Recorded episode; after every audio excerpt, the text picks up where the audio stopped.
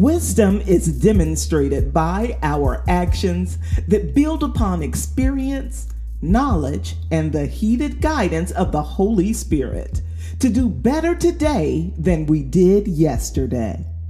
It is my prayer for us all that we look more like Jesus today, that we are careful that our thoughts, words, and actions build up the people of God so we can all be used for His glory.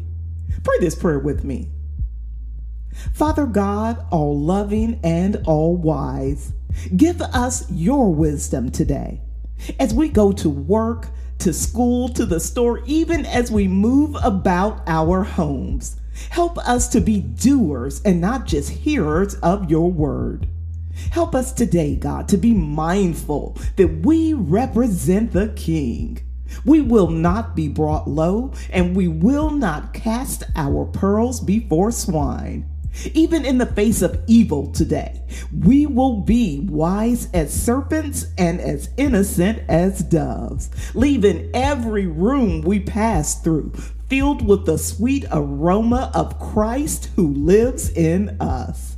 Lord, we thank you today for opened eyes and for the fresh anointing of your wisdom on us all. It's in the matchless name of Jesus that we pray.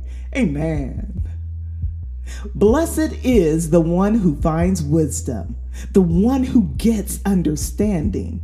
For the gain from her is better than the gain from silver, and her profit better than gold.